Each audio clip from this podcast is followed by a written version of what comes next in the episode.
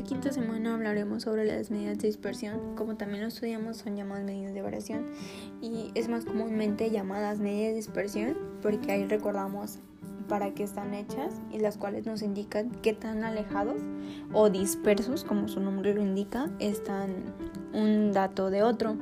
En las medidas de dispersión encontramos varios tipos, los cuales es el rango, desviación media, varianza, desviación estándar y coeficiente de variación, pero las cuales voy a explicar ahorita simplemente van a ser varianza, desviación estándar y coeficiente de variación.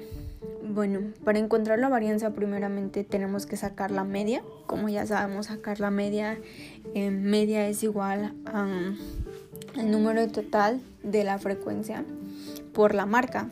Mm, primero sacaríamos frecuencia por la marca de clase y luego sumamos todo eso, lo cual lo vamos a dividir entre n, que es el número total de datos que tenemos.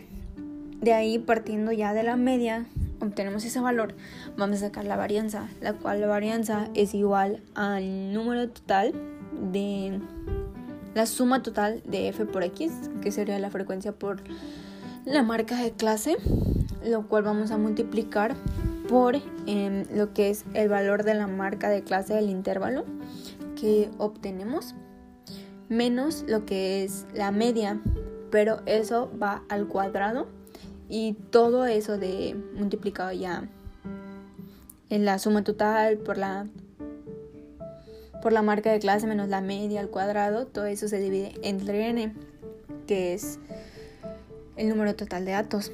Ahora, para sacar la desviación estándar es la misma fórmula, pero simplemente que a la raíz cuadrada de la varianza.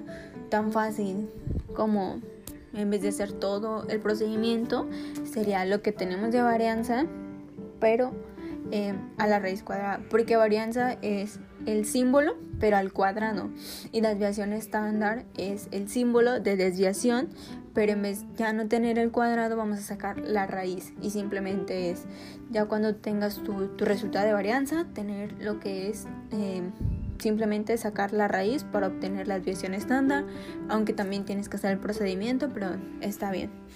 Y por último encontramos el coeficiente de variación, Em, también llamado coeficiente de dispersión, como pues las medidas.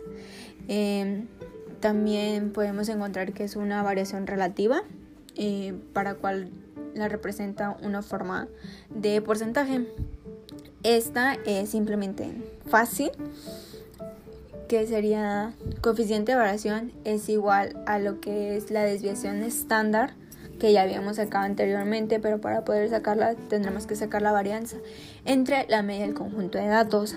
Y eso es todo. Simplemente es tan sencillo como es esto y pues esto fue las medidas de dispersión que les expliqué. Como ya les dije, encontramos rango y otras, pero pues simplemente vamos a hablar de estas. Y ya, espero y les sirva de ayuda.